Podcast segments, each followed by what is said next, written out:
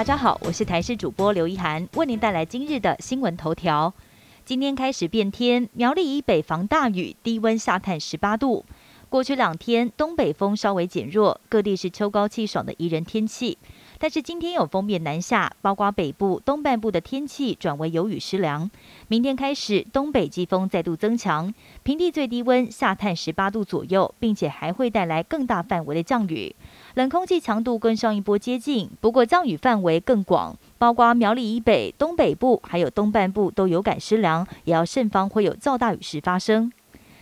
B N T 副作用不限于年轻人，首领打完之后发烧、头爆痛。国内九月份开始开放接种 B N T 疫苗，由于外界聚焦在它的罕见心肌炎副作用，并且部分报道都表示大多是发生在青年族群上，这让不少首领族误认年轻人打完才会有副作用，结果对于自己打完 B N T 之后竟然发烧感到担心不已。对此，医生表示，年长者打 B N T 之后出现副作用的几率的确是低于年轻人，但是也并不是完全不会有副作用。毕竟每个人体质不太一样，但是慢性病患者就要更加注意了。至于疫苗接种后发烧，常见会延续一到两天，要是超过三天还在发烧，就应该马上就医。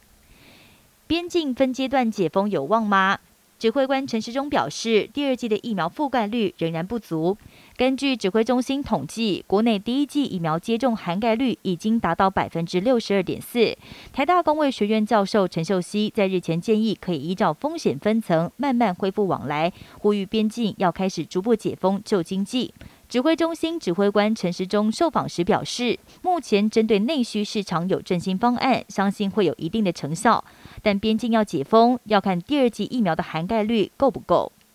俄罗斯新冠死亡人数再创新高，总统普廷批准全国放防疫假，从十月三十号开始一路放到十一月七号，并且规定在防疫假期间全面执行。俄罗斯最新单日新冠肺炎死亡人数来到一千零二十八人，再创疫情以来新高。十一月第一周原本就有几天是国定假日，如今直接宣布连续放假九天，希望可以借由降低人潮流动控制疫情。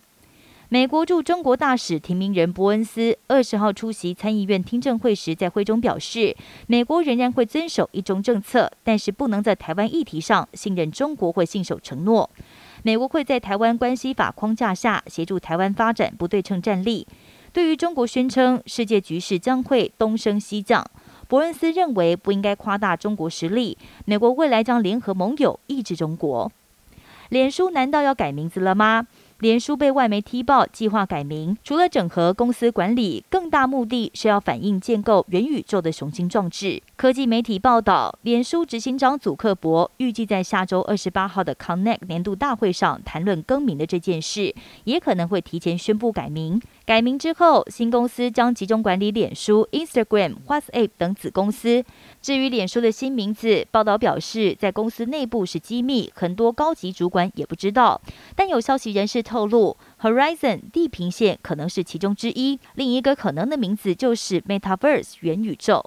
以上新闻由台视新闻编辑播报，感谢您的收听。更多新闻内容，请锁定台视各界新闻以及台视新闻 YouTube 频道。